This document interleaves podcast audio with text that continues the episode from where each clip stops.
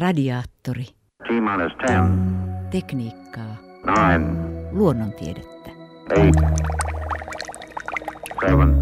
7, 6, 5, 4, 3, 2, 1. One small step for man. Ignition. Liftoff. tähdet ja planeetat, niiden liike on, on aina säännöllistä ympyräliikettä. Ne on kiinni pallossa, jolloin etäisyys ei voi vaihdella. Miten, siis minkälaisia ratoja pitkin taivaankappaleet, kuten aurinko, kuu ja tähdet, liikkuvat taivaalla? Tämä on kysymys, joka askarrutti muinaisia tähtitieteilijöitä tuhansia vuosia sitten muinaisessa Babyloniassa ja sitten my- myös Kreikassa ennen ajanlaskumme alkua ja sen jälkeen. Tähtitieteen historiasta merkittävä osa onkin kertomusta juuri siitä, miten taivaankappaleiden liikkeitä, ratoja on ratkaistu ja selitetty. Muinaisessa Kreikassa keksittiin jopa sellainen malli, että planeetat ovat kiinnittyneinä pallonkuoriin, jotka pyörivät maapallon ympäri. Näin saatiin selitys sille, miten planeetat näyttivät liikkuvan. Tässä ohjelmassa käsittelimme taivaankappaleiden liikkeitä ja puhumme antiikin Kreikan tähtitieteestä. Asiantuntijoina ovat tähtitieteilijä ja tutkija Mariana Ridderstad Helsingin yliopistosta ja tähtitieteen dosentti Hannu Karttunen Turun yliopistosta. Ennen kuin siirrymme Kreikan tähtitieteeseen, eräs tärkeä kysymys vielä dosentti Hannu Karttuselle. Meidän nykyihmistenhän on helppo tuomita muinaiset tähtitieteilijät heidän harharetkistään, kun he yrittivät oivaltaa, millaisia reittejä taivaankappaleet kulkevat avaruudessa. Mutta olisiko tilanne tällä hetkellä yhtään sen kummempi, jos me itse kukin menisimme illalla ulos ja tuijottaisimme tähtitaivasta silmämääräisesti ja tekisimme johtopäätöksiä kuun, planeettojen ja tähtien liikkeistä? Ja varsinkin, jos olisimme autuaan tietämättömiä siitä, mitä koulussa on meille opetettu, eli että maapallo liikkuu avaruudessa ja maa kiertää aurinkoa, kuten muutkin aurinkokuntamme planeetat.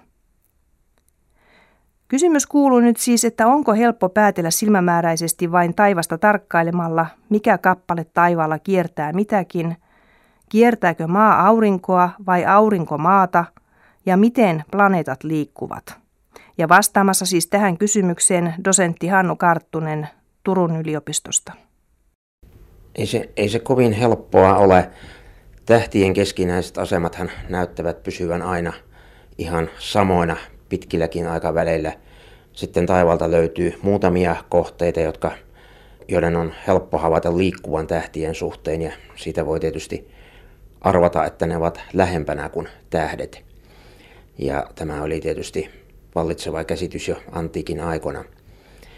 Mutta maan liikettä ei ole kovin helppo suoraan havaita. Ja se oli yksi syy siihen, että, että antiikin aikana ajateltiin, että maapallo on maailmankaikkeuden keskipiste, koska ei ollut mitään todisteita siitä, että maa todella liikkuu.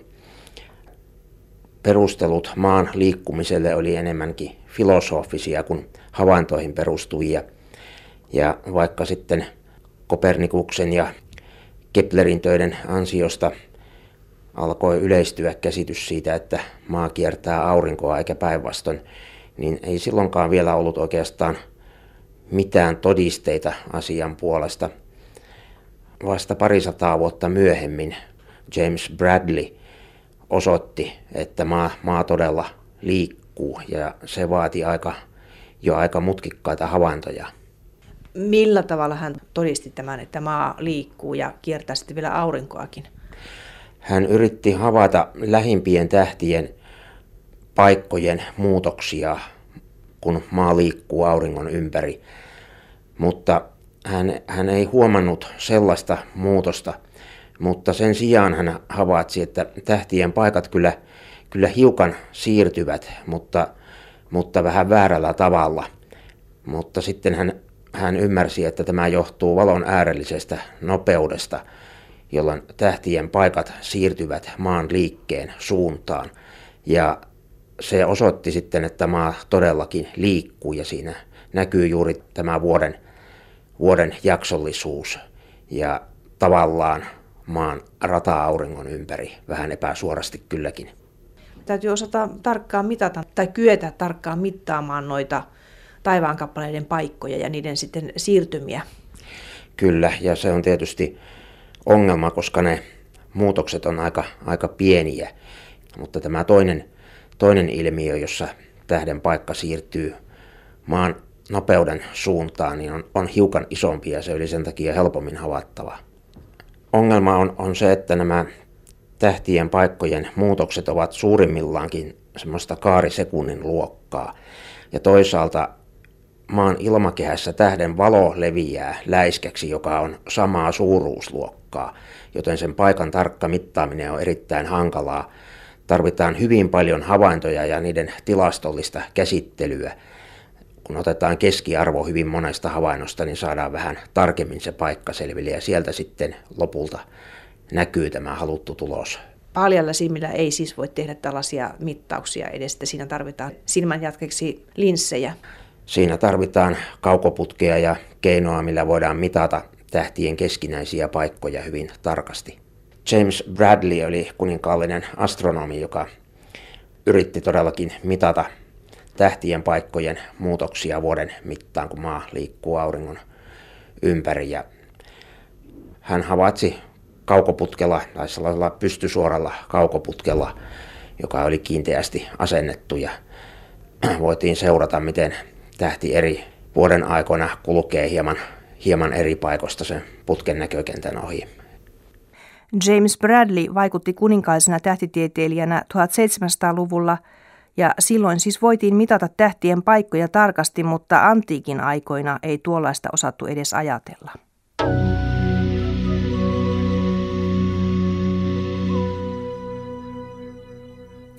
Tähtitieteen historia sai alkunsa muinaisessa Babyloniassa. Siellä tähtiä jo luetteloitiin, merkittiin siis muistiin ja samoin merkittiin muistiin tähtitaivaan ilmiöitä, kuun vaiheita ja planeettojen nousuja ja laskuja. Ensiksi merkinnät tehtiin kuvakirjoituksella ja myöhemmin nuolenpääkirjoituksena. Babylonialaiset uskoivat, että kun kirkas planeetta, kuten Venus, ilmestyi taivaalle, se saattoi olla merkki eräänlainen ennusmerkki jumalien suosiosta tai epäsuosiosta. Näitä tietoja käytti tuon ajan astrologia. Babylonian kauden jälkeen tähtitiede alkoi kehittyä muinaisessa Kreikassa. Painopiste siirtyi siis sinne, Kreikkaan. Kun kreikkalaiset edistivät tähtitiedettä, he käyttivät hyväkseen babylonialaisten jo aiemmin keräämiä tietoja. Tutkija ja tähtitieteilijä Marianna Ridderstad Helsingin yliopistosta. Kreikkalainen tähtitiede on siinä mielessä mielenkiintoinen, että se on todennäköisesti hyvin paljon velkaa näille varasimmille kulttuureille, mutta siitä ei jäänyt kovin paljon todisteita. Eli yhtäkkiä Kreikassa näyttää ilmaantuvan tällainen matemaattisen tieteen ja tähtitieteen traditio ihan kuin tyhjässä tavallaan. Heillä oli erinomaiset mahdollisuudet kehittää tätä tiedettä eteenpäin ja niin tapahtuikin. Mutta monet näistä keksinnöistä, mitkä traditionaalisesti laitetaan kreikkalaisten nimiin, niin oli todennäköisesti tehty jo Mesopotamiassa tai Egyptissä aikaisemminkin. Saivatko he tietoa näistä sitten? Joidenkin kreikkalaisten tai näiden varhaisimpien tieteilijöiden tiedetään tehdään tällaisia pitkiä matkoja, esimerkiksi Babylonia ihan suoraan, käyneen siellä opiskelemassa ja sitten varsinkin kun Aleksandria perustettiin, niin siellä monet näistä kävivät opiskelemassa. Ja silloin Aleksandriassa oli vielä paljon sellaista tietoa jäljellä, mikä oli suoraan Egyptin varsimmasta tieteestä peräisin. Tähän hävisi sitten melkein kokonaan viimeisin rippeineenkin, kun Aleksandrian kirjasto paloi. Uskotaan tällä hetkellä aika yleisesti, että siinä meni näiden kaikkein varsimpien aikojen tietoutta nimenomaan paljon. Eli uudempia tekstejä oli sitten myöskin muualla kopioina enemmän. Babylonialaiset pyrkivät aikoinaan kuvaamaan taivaankappaleiden liikkeitä matematiikan avulla.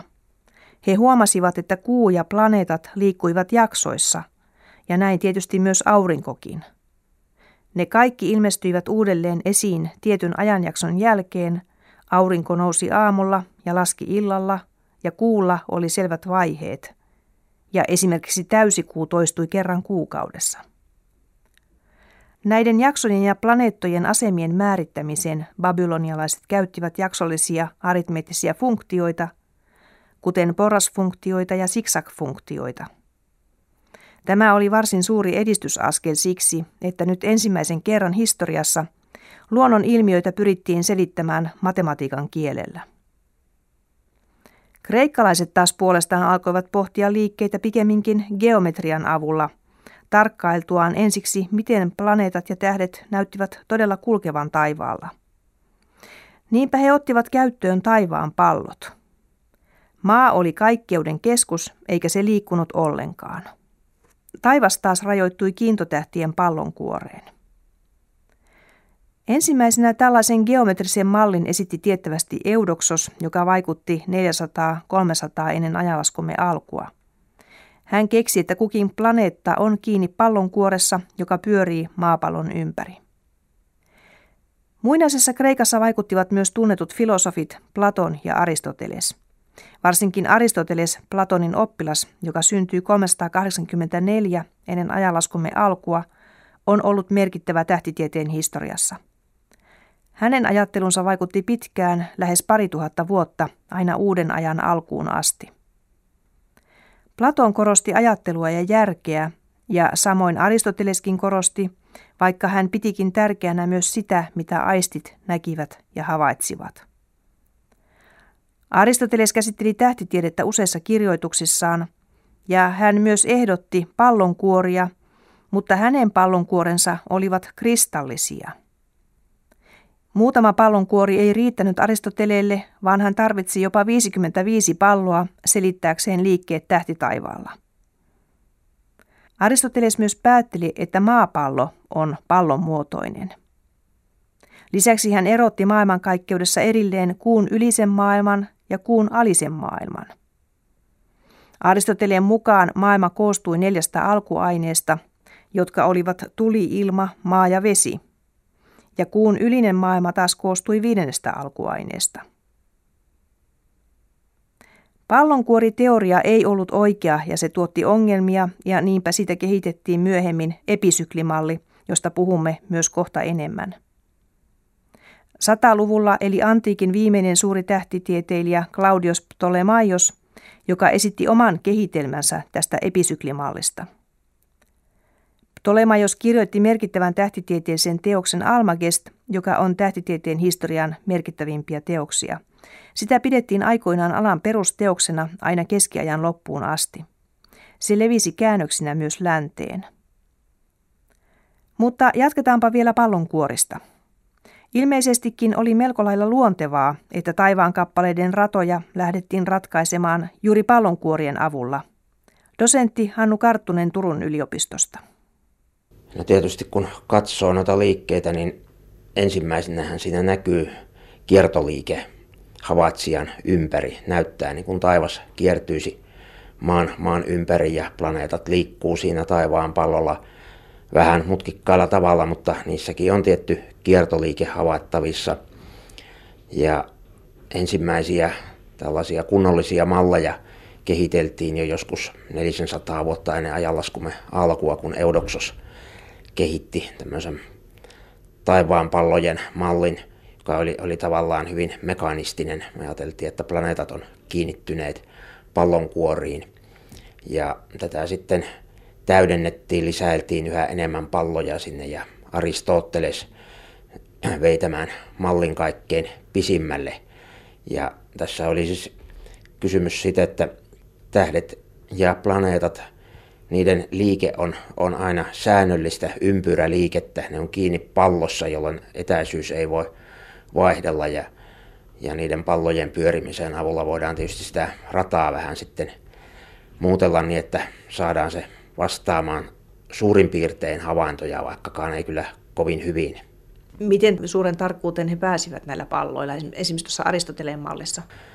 No, sitä en, en kovin tarkkaan tiedä, mutta esimerkiksi Merkuriuksen liikettä sillä ei pysty oikein, oikein selittämään, että ulomille planeetoille se nyt toimii noin joten kuten, mutta ei sen ennustustarkkuus mitenkään loistava ole. Hannu Karttunen, miksi niitä Aristoteleen palloja oli 55 kappaletta? No jokainen planeetta liikkuu vähän eri tavalla ja siihen täytyy välittää ulkopuolisen liikuttajan liike.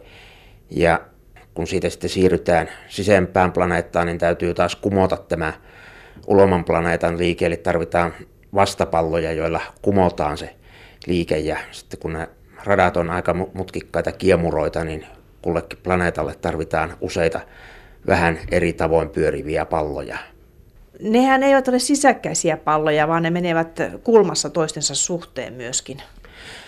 Ne, ne ovat siis muuten sisäkkäisiä palloja, mutta niiden akselit ovat eri suunnassa. Ja, si- ja sitä akselia kun voi sitten säädellä, että saadaan sen planeettojen liiken muistuttamaan tätä todenmukasta. Kun valitaan akselin suunta ja pyörimisnopeus, niin sillä tavoin saadaan aikaan juuri sellaisia liikkeitä, mitä taivaalla havaitaan. Aristotelellahan ne olivat kristallipalloja. Ilmeisesti siksi, että ajateltiin, että kristalli läpäisee kaiken valon. Tämä oli, oli siis aika konkreettinen malli. Ilmeisesti ajateltiin, että ne ovat todella tämmöisiä kiinteitä palloja, pallonkuoria, jotka, joiden täytyy siis olla läpinäkyviä, että, että kaukana olevat tähdet näkyvät. Ja nuo kaukana olevat tähdet, ne olivat tämmöinen muuttumaton maailmankaikkeus. Ne olivat muuttumaton. Se asiassa Aristoteleellahan kuun ylinen maailma oli ikuinen ja muuttumaton, ja sen takia siellä oli mahdollista vain täydellinen puhdas ympyräliike, koska se palauttaa kaiken aina, aina entiselleen. Aristoteles puhui kuun ylisestä ja kuun alisesta, ja kuun alisessa sitten oli sallittu erilaisia muutoksia. Sijaitsiko Aristoteleen mallissa siis tämä planeettakunta, joka siihen aikaan tiedettiin, niin todella tässä kuun alisessa ulottuvuudessa? Kyllä se oli kuun ylistä maailmaa, mutta juuri ne ympyräliikkeet huolehtivat siellä siitä, että planeetta palaa aina aikanaan samaan paikkaansa ja niin ollen mitään, mitään lopullista muutosta ei tapahdu. Eli tuon verran sallittiin sitä liikettä sielläkin, siellä kuun ylisessä. Siellä sallitaan siis ympyräliikkeet, mutta ei muuta. Ja ympyräliike oli tuommoinen täydellinen, täydellinen malli liikkeestä ja siksi se sallittiin. Kyllä. Ja samoin pallot ovat hyvin täydellisiä kappaleita. Käännetään ne mihin tahansa asentoon, niin ne ovat aina samanlaisia. Siinä on tällainen kaunis symmetria. Millä tasolla matematiikka oli tuohon aikaan niin, että saatiin nämä liikkeet hallittua? No matematiikka oli yllättävän kehittynyttä jo silloin siis nimenomaan geometria. Sitä harrastettiin paljon ja, ja sen tulokset oli, olivat aika, aika pitkälle meneviä jo tuohon aikaan. Osattiin tuommoista pallomaista liikettä, siis ympyrän kaarella tapahtuvaa liikettä osattiin jo laskea. Kyllä, ei, siihen ei kovin monimutkaista matematiikkaa itse asiassa tarvita ja kyllä sellainen hallittiin jo aika hyvin. Tieteen historiassa todetaan usein, että tämä Aristoteleen malli Aristoteleen oman maineen vuoksi jäi niin pitkäksi aikaa voimaan. Kukaan ei uskaltanut tai rohjennut lähteä kumoamaan näin suuren auktoriteetin esitystä. Siis mikä vaikutus tällä mielestäsi oli tähtitieteen kehitykseen? Aristoteleshan tutki lähes kaikkia mahdollista ja hän loi maailmasta hyvin perusteellisen ja johdonmukaisen selityksen. Ja se, se oli jotakin niin valtavaa, että sitä oli aika hankala mennä rikkomaan.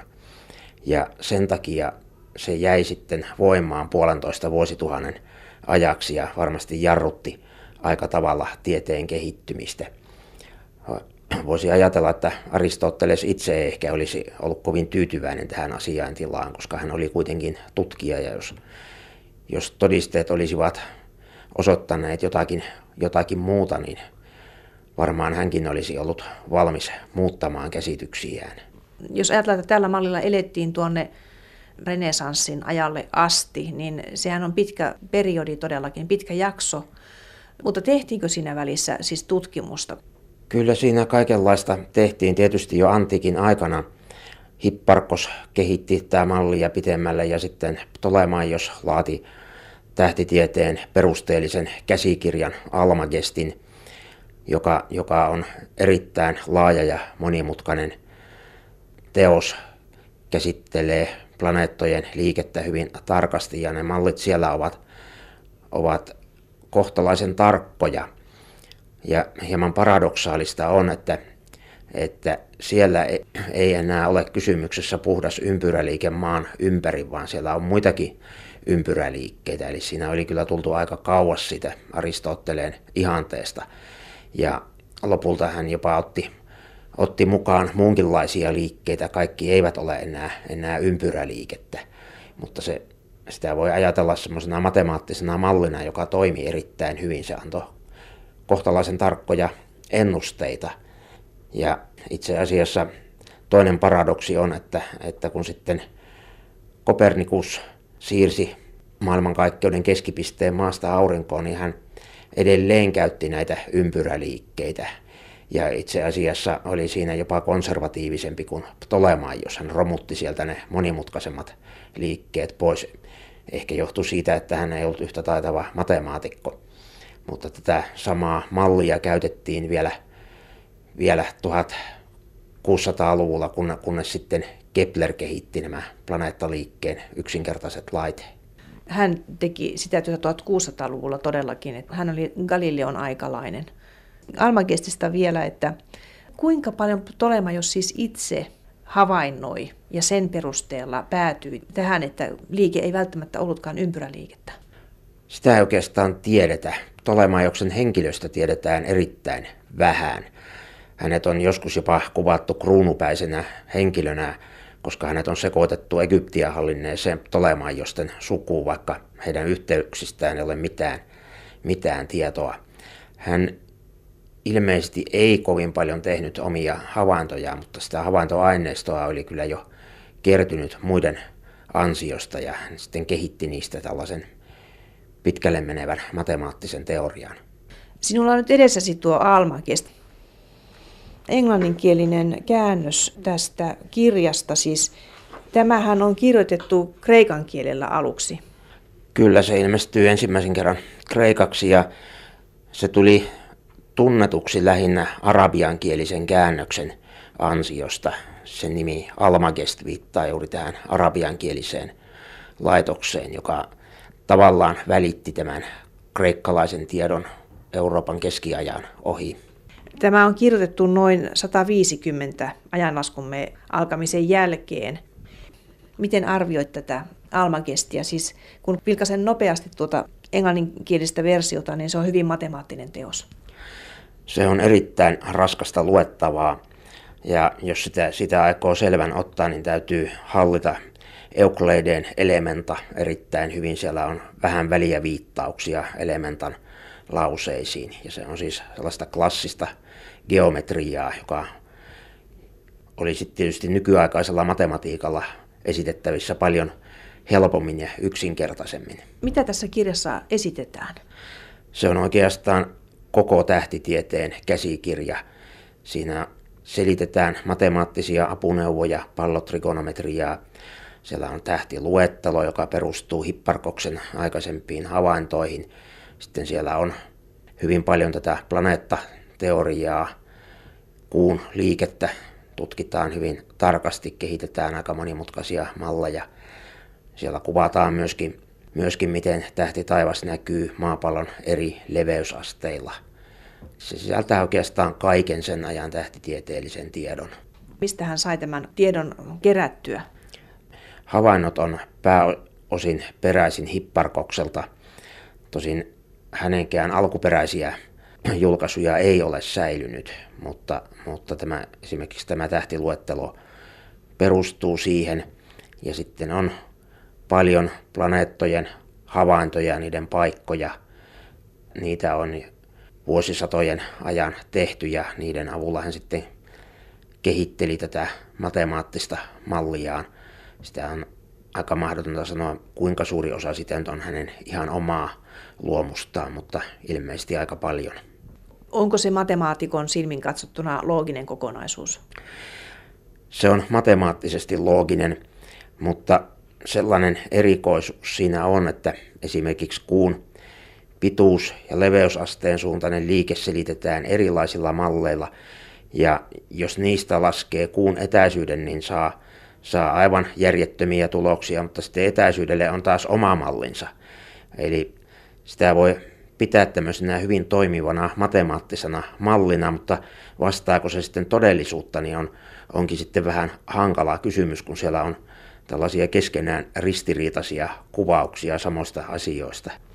Kuinka monta kohdetta siinä on tässä luettelossa mainittu? Siis se on aika iso tuo kokoelma, mikä hänellä on siinä. Almakestin tähtiluettelossa on kaikkiaan 1022 tähteä ja sitten muutamia vielä sumumaisia kohteita. 1022, niin se katsoi koko sen ajan kohteet. Se katsoi sen, sen osan taivaasta, joka on näkyvissä tuolta Välimeren alueelta. Et ihan etelänavan ympäristöään siinä ei ole. Se tuli tunnetuksi vasta sitten suurten löytöretkien aikana. Minkälainen tuo Almankestin käsitys tästä maailmankaikkeudesta on? Siis miten nämä kappaleet nyt täällä kulkevat toistensa suhteen? Maailmankaikkeus rajoittuu kiintotähtien pallonkuoreen ja sen sisäpuolella sitten planeetat ja aurinko ja kuu kiertävät maapallon ympäri. Maa on siis kaiken keskellä. Ja tässä nyt ei enää puhuta sellaisista konkreettisista pallonkuorista, koska ne liikkeet on aika mutkikkaita. Niitä ei voi selittää kiinteillä pallonkuorilla, koska kappaleiden pitäisi päästä liikkumaan niiden läpi. Joten ne täytyy ymmärtää lähinnä matemaattisina malleina. Pallonkuorien avulla ei siis pystytty selittämään kaikkia planeettojen liikkeitä. Teoria oli yksinkertaisesti väärä ja se johti ongelmiin. Niinpä tilalle esitettiin uusi teoria, aiemmin mainittu episykliteoria, jolla ongelmia pyrittiin poistamaan. Ptolemaios kehitti tästä oman monimutkaisen versionsa. Dosentti Hannu Karttunen. Se vanha Aristoteleen palloversio ei pystynyt selittämään kaikkia liikkeitä kovin hyvin ja haettiin uusia matemaattisia malleja kuvata planeettojen liikkeitä. Ja tiettävästi ensimmäisen episykliteorian esitti Apollonios. Ja tässä nyt on vähän historian ironiaa, koska Apollonios tutki myöskin kartioleikkauksia. Ja sitten myöhemmin Kepler aikanaan osoitti, että planeettojen radat on juuri ellipsejä, jotka on kartioleikkauksia. No, joka tapauksessa Apollonius nyt kehitti tällaisen teorian, jossa planeetta ei kierrä ympyrärataa maan ympäri, vaan se liikkuu pienellä episykliympyrällä ja tämän episykliympyrän keskipiste sitten kiertää maan ympäri. Ja siinä sitten ajauduttiin koko ajan yhä kauemmas näistä Aristoteleen ihanteellisista ympyräliikkeistä. Pisimmälle hän tämän vei sitten aikanaan Tolemaan, jos juuri Almagestissa esitti sitten kaikkein mutkikkaimman siihen astisista planeettateorian teorioista. Ja hänellä oli siellä jo kaikenlaisia muitakin kuin ympyräliikkeitä, jotka oli, olivat todella mutkikkaita. Tarkoituksenahan on tietysti antaa teoria, jonka avulla planeettojen paikat voidaan laskea mahdollisimman tarkasti. Eli ei nyt niinkään välitetty siitä, mitä siellä fysikaalisesti tapahtuu, vaan että pystytään ennustamaan tapahtuvia tarkasti. Tolemajuksen jälkeen ei tähtitieteessä tapahtunut olennaista, siis että sitten vasta renesanssin aikana ryhdyttiin jälleen näitä asioita pohtimaan syvällisemmin. Tällainen luonnontieteen tutkimus päättyi aika lailla silloin Rooman valtakunnan aikana ja sen loppupuolella ja tämä tieto sitten välittyi lähinnä arabialaisten kautta keskiajan Eurooppaan. Ja he nyt kehittivät jonkun verran sitä, mutta mitään kovin, kovin mullistavaa uutta ei tullut mukaan. Eli tämä sama tieto oikeastaan periytyi sitten noin puolitoista vuosituhatta ja säilyi jotakuinkin sellaisenaan, ennen kuin sitten Kopernikus esitti oman, oman teoriansa. Radiaattori. T-10, Tekniikkaa. Luonnontiedettä. 8, 7,